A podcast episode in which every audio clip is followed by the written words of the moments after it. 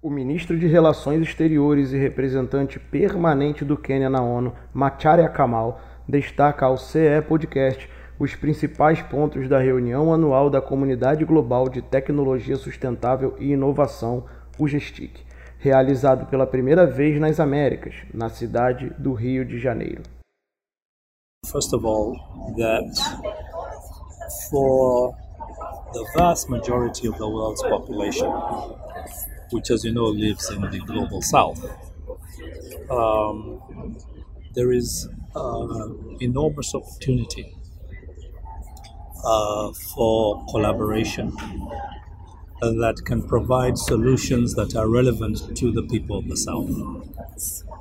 Because they will not require too much translation, because they are developed in the South for the people of the South. That's the first thing. So there's a real value in um, people, uh, institutions, governments, private sector of the South uh, coming together, looking for opportunities to cooperate.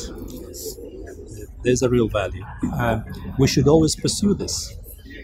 Uh, not because we want to delink or decouple from the North. I think this is a misconception. But because you want to look for opportunities to accelerate yes. uh, cooperation and look for opportunities to uh, to find partnerships that are different from South North partnerships. So that's the first thing.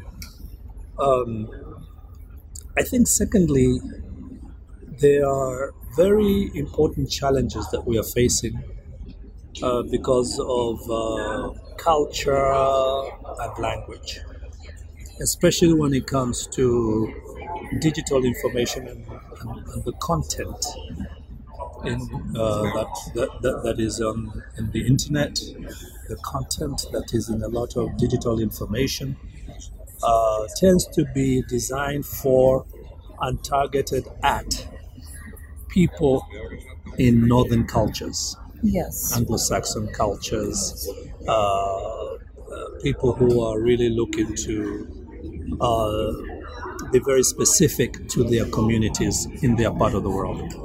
And when it comes to translating that to cultures of the South, African cultures, Pacific cultures, Latin American cultures, it becomes difficult.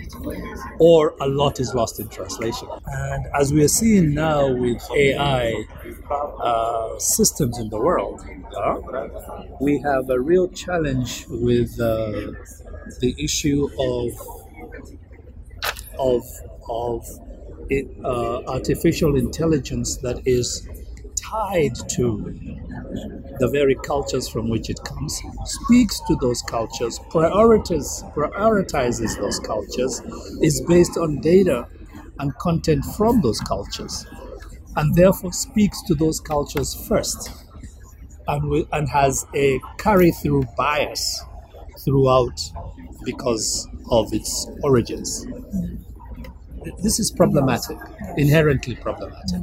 And it's something that needs to be addressed, but it cannot be addressed by northern institutions and northern companies. It has to be addressed by southern institutions, southern companies that develop these capabilities. And so we are in a competitive race. Uh, we just are. And it's not because we want to compete, but because we come from different parts of the planet. And so, to close the gaps on information, to close the gaps on the digital technology, to close the gap on understanding and uptake of this of this information, Southern South South cooperation is important. Southern companies or companies from the South, cultures and peoples and research institutions from the South have to find a way to work their way to cooperation among themselves.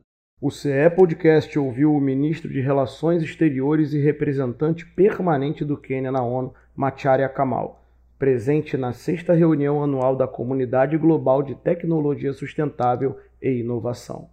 Thank you.